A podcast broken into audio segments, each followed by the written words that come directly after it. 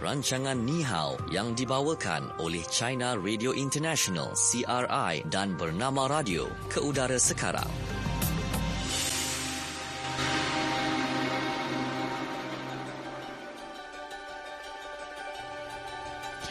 Okey, kembali waktu ini 3.18 minit petang bersama dengan saya Syuhada Armawan dan masanya sekarang ini adalah untuk program Ni Hao yang dibawakan oleh China Radio International dan bernama Radio. Okey, rakan kita di China Radio International di Beijing, China. Kita ada Melo. Hai, Melo.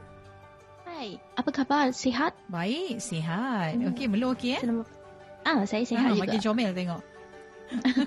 Okey. ya, senyum. Baik, uh, untuk hari ini Melo dalam uh, hmm Fokus di China, kita akan membincangkan hmm. satu topik baru dan hmm. uh, sebelum itu kita nak ingatkan kepada pendengar-pendengar kita bahawa hari ini kita ada RM100 yang menanti anda dalam kuis kenali China. Okey, sebab semalam ada yang gagal menjawab dengan betul dan wang itu digandakan ke hari ini menjadi RM100. Okey, jadi kalau anda nak memenangi wang tunai RM100, nantikan untuk kuis kenali China pada segmen selepas fokus di Malaysia nanti. Okey, soalannya juga akan diajukan pada waktu itu. Jawapannya ada ada dalam segmen Fokus di China. Fokus China. Okey baik untuk uh, segmen fokus di China pada hari ini kita nak uh, berkongsi berkaitan dengan ya uh, bayangkan makanan sedap datang terus ke rumah anda. Nah, jadi kita tak hmm. perlu nak tunggu berjam-jam lamanya uh, dengan pergi ke restoran ataupun kedai makan. Tak hairanlah ya perkhidmatan penghantaran makanan boleh menawan hati pelanggan uh, sebaik saja ia dilaksanakan oleh beberapa syarikat penghantaran makanan dan jumlah uh, pengguna internet di China dilaporkan melambung kepada 830 juta uh, orang pada hujung 2018. Nah, jadi kita nak tahu butiran lanjut berkaitan dengan uh, apa yang dibawakan dalam fokus di sini kita bersama dengan Melo silakan Melo okey uh, tadi kak uh, sudah kata uh, kita nak fokus uh, fokus China hari ini ada guidance dengan penghantaran makanan, makanan. Hmm. Uh, online ya yeah.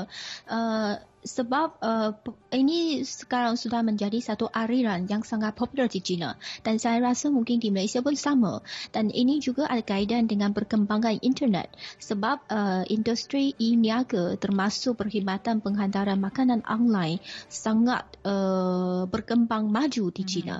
Antaranya ada dua syarikat utama yang menyediakan perkhidmatan penghantaran makanan online iaitu Meituan dan Ele.me.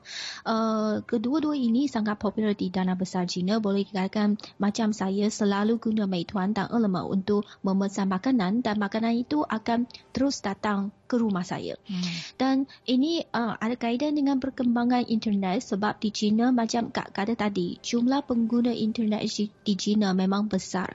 Iaitu uh, 830 juta orang pada penghujung tahun 2018.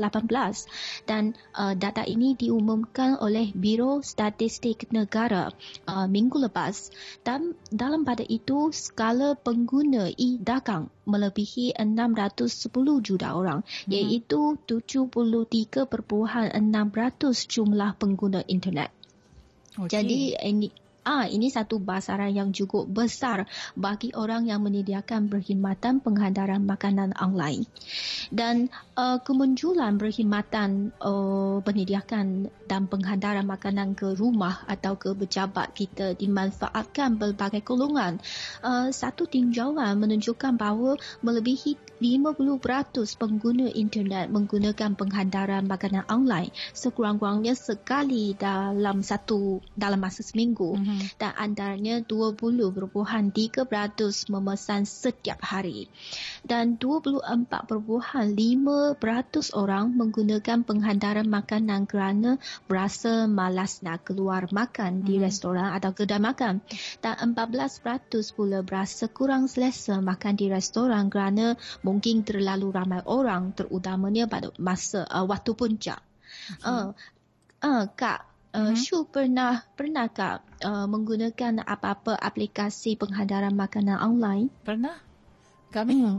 kami di di uh, bernama oh, di pejabat bernama hmm. radio ini memang selalu kalau petang-petang lapar kan uh, kami akan hmm. order menerusi uh, food panda grab food hmm. uh, okay. oh, panda uh, hmm. uh, jadi lebih lebih mudahlah kita tak payah nak keluar Jadi di pejabat uh. kita boleh buat kerja dan bila uh, makanan sampai dia akan telefon dan kita akan dapat makanan dan bayar. Ha macam tu. Mm. Lebih mudah cuma Jadi, ada cuma charge penghantaran sajalah kita perlu tambah sedikit. Mm. Mm. Jadi uh, memang ada manfaatnya kalau kita terus panggil makanan terus ke rumah atau ke pejabat. Yang pertama yang paling penting uh, saya rasa menjimatkan masa kita kan? Mm, betul. Mm.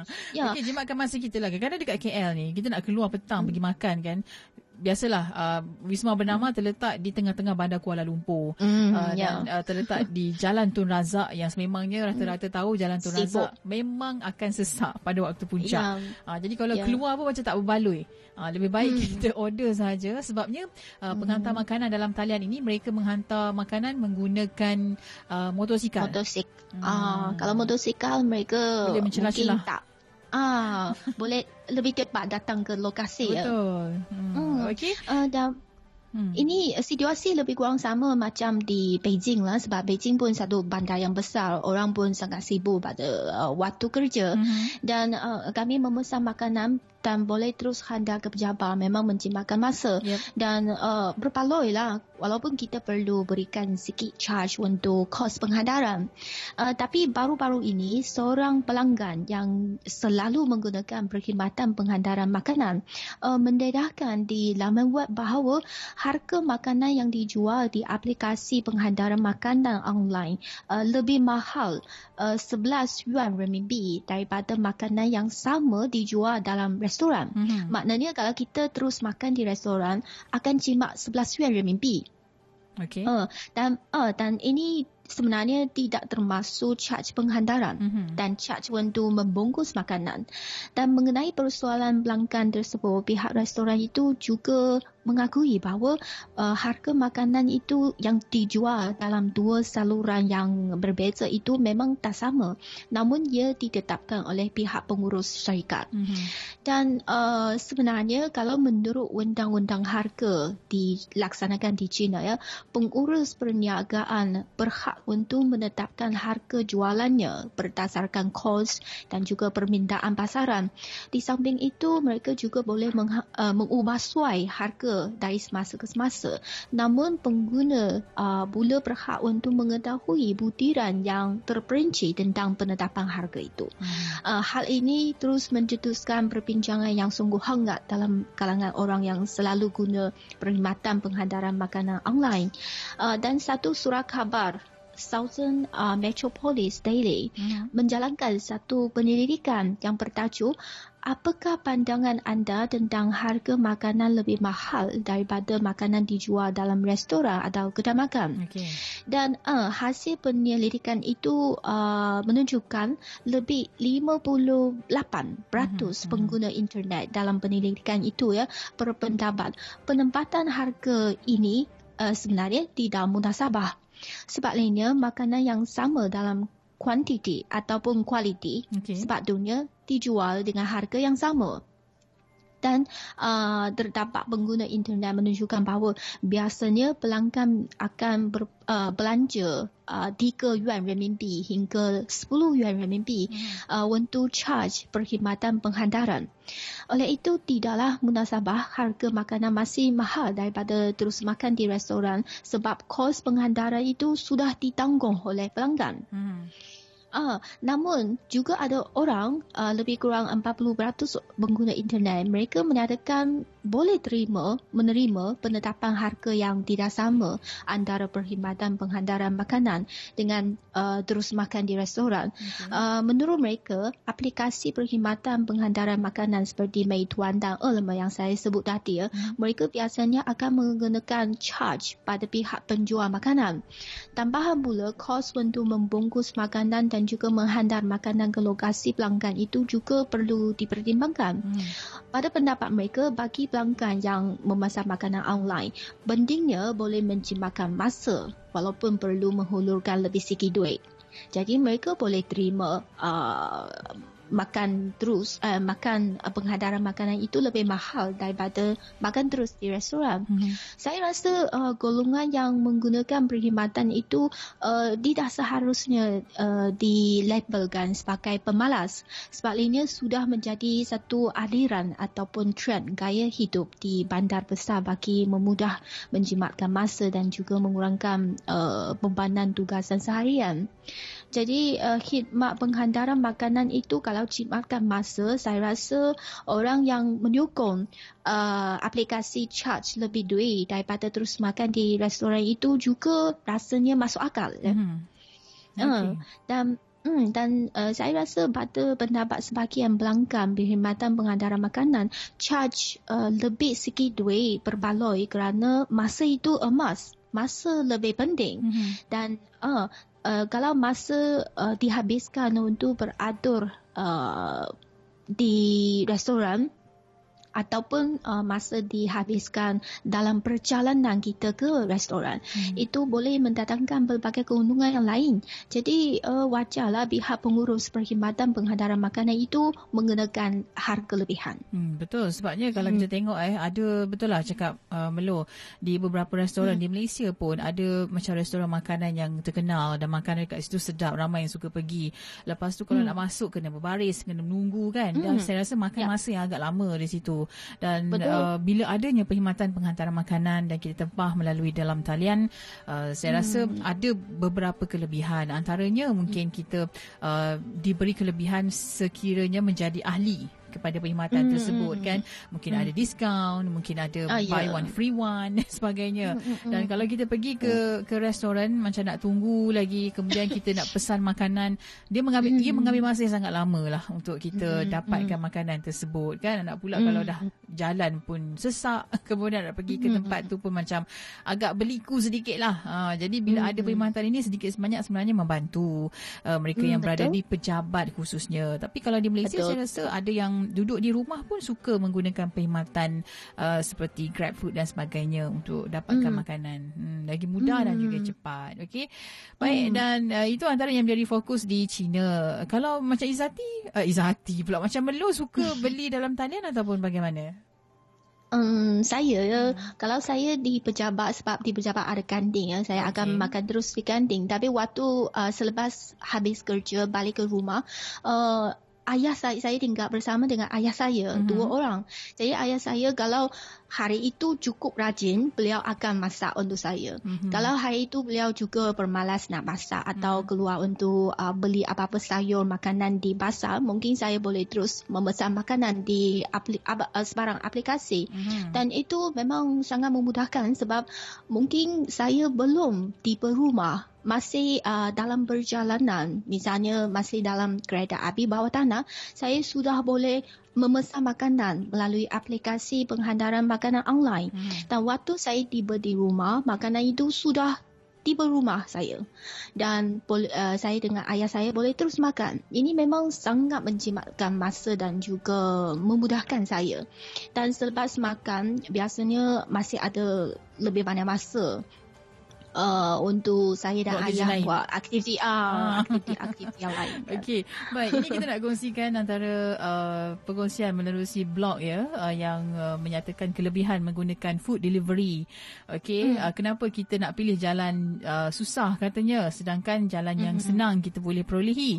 Okey. Yeah. Uh, baik, antaranya ada lima kebaikan menggunakan food delivery service ataupun perkhidmatan penghantaran makanan ini. Yang hmm. pertamanya jimat masa macam kita sebut tadilah. Hmm. Yang keduanya jimat hmm. duit. Uh, mungkin sekali mm. kita hmm. tengok kalau nak bawa kenderaan macam pandu kereta, menunggang motosikal. Mm. Uh, petrol sekarang harganya makin meningkat kan katanya. Da, mm. Nak keluar hmm. rumah pun rasa macam malas. Nanti dah keluar ya. rumah yep. mesti ada benda lain nak beli. Dah kita guna duit pula dekat situ kan. Okey dan uh, sebab itulah katanya service delivery dapat jimatkan kos untuk makan. Tak perlu duit minyak mm. dan tos. Cukuplah sekadar mungkin ada beberapa ringgit, sepuluh ringgit untuk apa bayar makanan itu kan. Dah cukup dah mm. untuk kita. Mm. Okey dan katanya uh, waktu rehat lebih panjang. Ha, betul lah macam kata mm-hmm. Melu tadi kan bila kita mm. uh, ada masa yang lebih macam Melu dengan ayah boleh buat aktiviti mm. lain kan. Macam kita dekat yeah. rumah pun boleh sambil-sambil tu basuh kain ke. Sambil-sambil tu boleh buat kerja lain kan. Kalau yeah. ada pejabat mungkin boleh siapkan kerja sementara tunggu makanan mm. sampai. Okey dan mm. satu lagi tak perlu nak memasak. Ah, okey mm. tak adalah nak macam fikir jenuh lah sehari fikir nak masak apa ni. Uh, kalau ah, order ya. saja terus dapat. Okey itu antara mm. kelebihannya lah bila kita menggunakan perkhidmatan penghantaran makanan. Okey baik uh, itu dalam fokus di China. Okey dan uh, kita akan bawakan segmen seterusnya iaitu fokus apa kata anda. Fokus apa kata anda. Okey, baik. Dalam segmen Fokus Apa Kata Anda, kita ajukan soalan di Facebook bernama Radio, iaitu adakah anda pernah atau suka memesan makanan melalui perkhidmatan penghantaran makanan dalam talian? Ah, okey. Ada orang suka, ada orang tak suka. Kalau suka, nyatakan yep. kenapa. Kalau anda tak suka, nyatakan kenapa. Okey, di uh, hmm. uh, Facebook bernama Radio, anda komen, kita akan bacakan dari semasa ke semasa. Okey, baik. Dan ini antara uh, komen rakan kita uh, yang mana katanya uh, Muhammad Yushari Yusof uh, try try test order uh, makanan guna hmm. apps. Malas hari ni nak keluar makan. Uh, tu dia tak sampai 10 minit tiba dah depan rumah. 10 oh, minit saja eh. Ya. Dah sampai. Okey kata uh, Yusrina, Yusrina kata saya suka uh, order makanan menerusi aplikasi hmm. sebab lebih mudah dan juga kadang-kadang hmm. uh, saya suka makan berjemaah dengan kawan-kawan di pejabat. Uh, suka hmm. makan ramai-ramai. Okey tu. Hmm. Okey dan kata uh, Mazliza, saya tak pandai menggunakan aplikasi aplikasi. Kadang-kadang bila hmm. ada kawan order saya menyelit sekali. Uh, tapi memang memudahkanlah uh. untuk adakan hmm. uh, apa uh, kita order makanan menerusi dalam talian ini. Okey. Hmm. Baik dan uh, seterusnya hmm. kata kawan kita uh, saya pernah order uh, makanan menerusi uh, satu apps ni tapi bila hmm. makanan sampai kepada saya saya agak tak puas hati kerana makanan hmm. tersebut macam dah tumpah-tumpah sedikit. Jadi rasa macam rugi oh. pula saya bayar. Oh mungkin jugalah uh. kan sebab saya rasa naik motor bawa pun hmm. macam hmm. Uh, ni makanan tu pun dah dah ya. mungkin terkeluar sikit daripada bekas ke hmm. air pun tumpah sedikit kan. Uh, okey okey mungkin boleh diperbaikilah dari semasa ke semasa. Okey sebenarnya hmm. antara platform makanan yang menjadi pilihan di Malaysia ya hmm. uh, Meluh iaitu Food Panda, Eat Go, uh, Deliver hmm. Eat dan uh, Smart Bite. Uh, Okey, selain itu ada uh. Uh, Grab Food dan sebagainya kan. Grab dan platform food. ini hmm. turut menyediakan tawaran sebanyak 9% rebat tunai pada laman hmm. rasmi dan aplikasi Shopback. Ha, jadi hmm. uh, pengguna boleh menyemak kembali pulangan tunai mereka dalam tempoh 48 jam hmm. selepas ya mereka membuat sebarang pembelian. Selain uh, kategori makanan, uh, shop bag ini turut merangkumi ya pelbagai kategori lain seperti Zalora, uh, Nike, hmm. AliExpress, Lazada hmm. dan banyak lagi.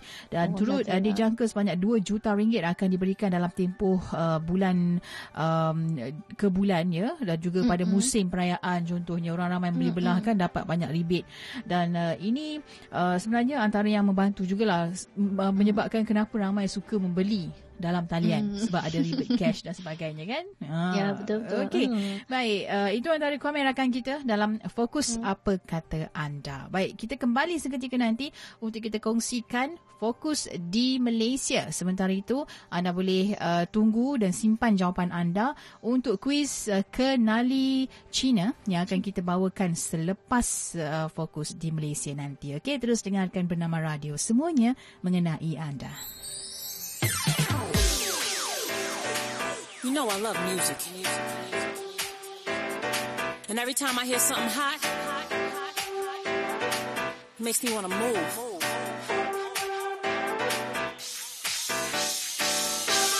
It makes me want to have fun. But it's something about this joint right here. This joint right here.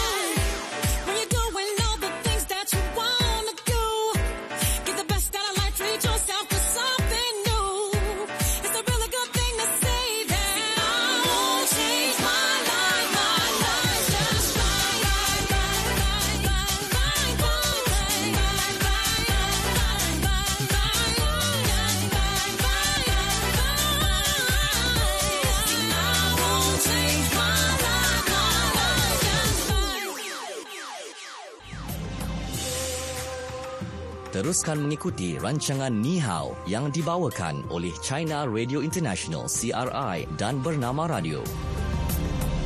Fokus Malaysia.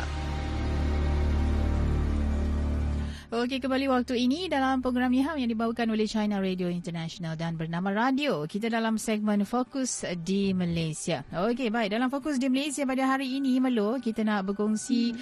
uh, cerita berkaitan dengan BMW Merah Jambu. Ah, okay. Sebenarnya, um, ya betul. Uh, bukan kereta, tapi ia adalah sebuah bas.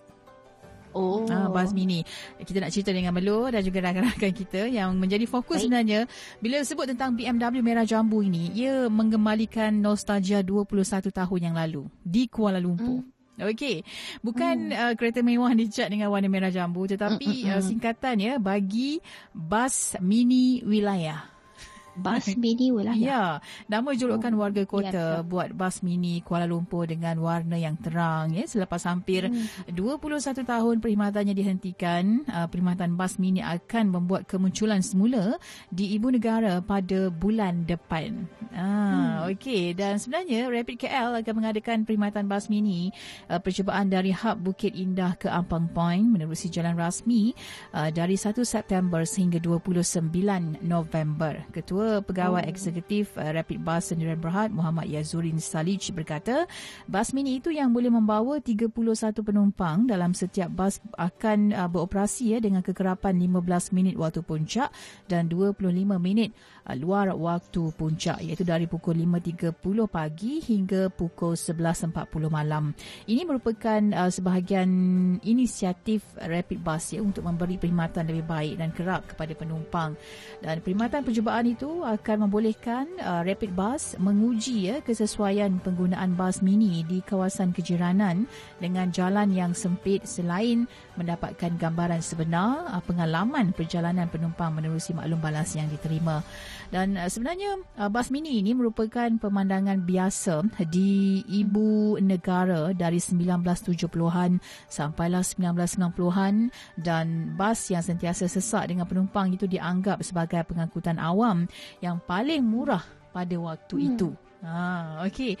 Dan ia diperkenalkan ya uh, Melo pada tahun 1975 hmm. dan perkhidmatan hmm. itu ditamatkan pada tahun 1998 selepas hmm. uh, pihak berkuasa menggabungkan ya perkhidmatan pengangkutan awam di ibu negara. Ha, jadi oh. pada waktu itu bermula tahun 1998 tidak ada lagi perkhidmatan bas mini di Kuala Lumpur dan hmm. uh, apa yang disebut uh, berkaitan dengan permintaan ya kalaulah selepas hmm. ini ada permintaan yang menggalakkan uh, semasa hmm. tempoh percubaan uh, bas hmm. uh, mini itu diadakan makanya uh, Rapid Bus akan menimbang untuk mengekalkan perkhidmatan tersebut bagi laluan oh. yang tertera tadi dan berkemungkinan hmm. untuk memperluaskannya juga ke laluan yang lain.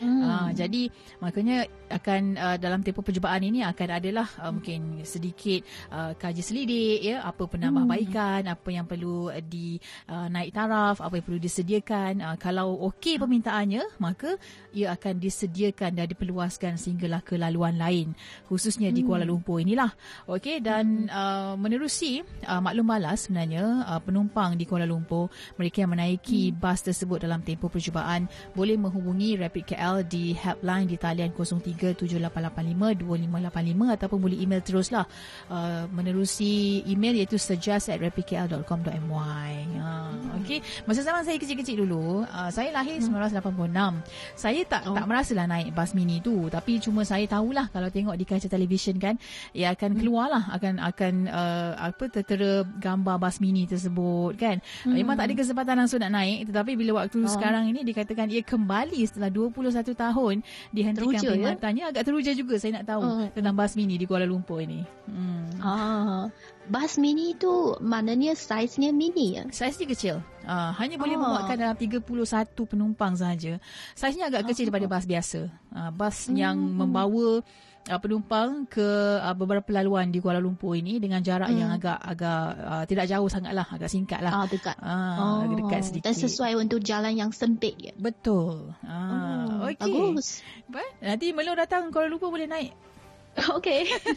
Okey. Tak lama lagi ya. Ah, tak lama lagi datang nanti. boleh naik. Ah. Ah, sebab akan bermula pada 1 September sampai ke uh, penghujung bulan November nanti.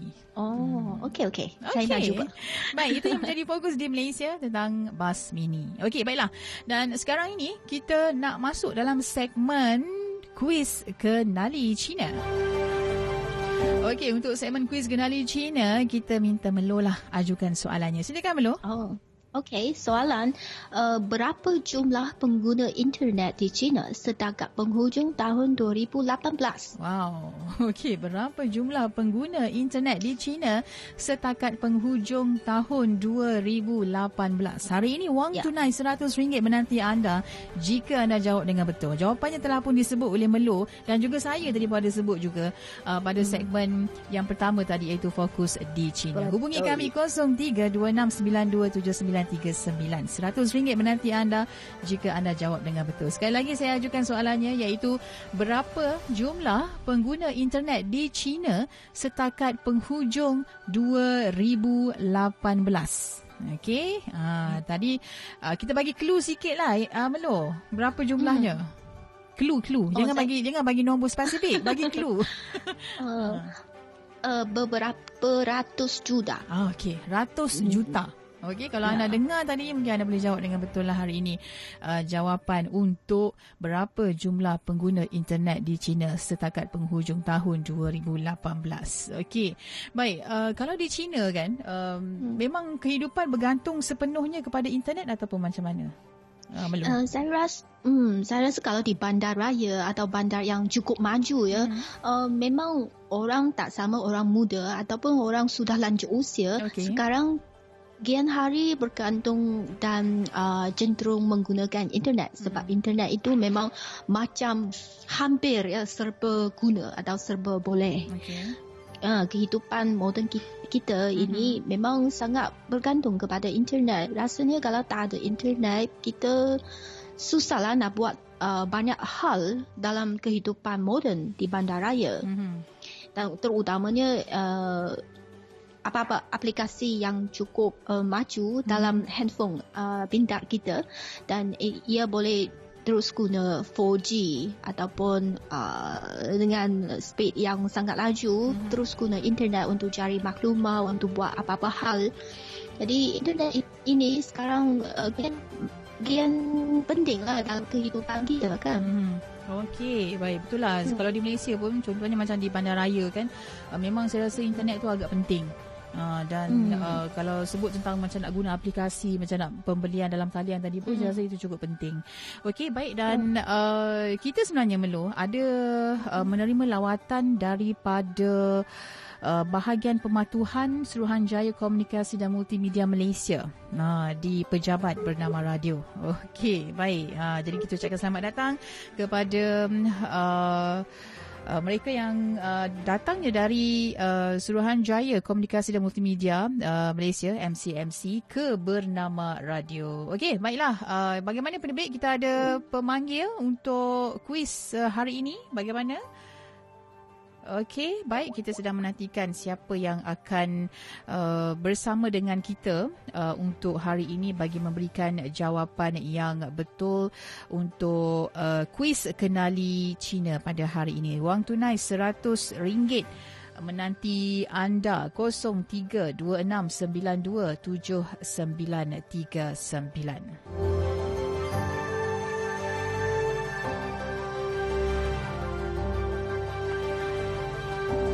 Okey, baik kita uh, cuba bersama dengan pemanggil pada hari ini untuk menjawab soalan kuis kita. Hello. Hello. Hello, siapa di talian? Hmm, tak dapat didengari suaranya. Okey, jadi bagaimana penerbit? Kita nak teruskan ke lagi untuk kuis ataupun kita terus ke belajar bahasa Mandarin? Okey, baik. Kita terus belajar bahasa Mandarin dan penerbit putuskan hari ini tidak ada pemenang Melo.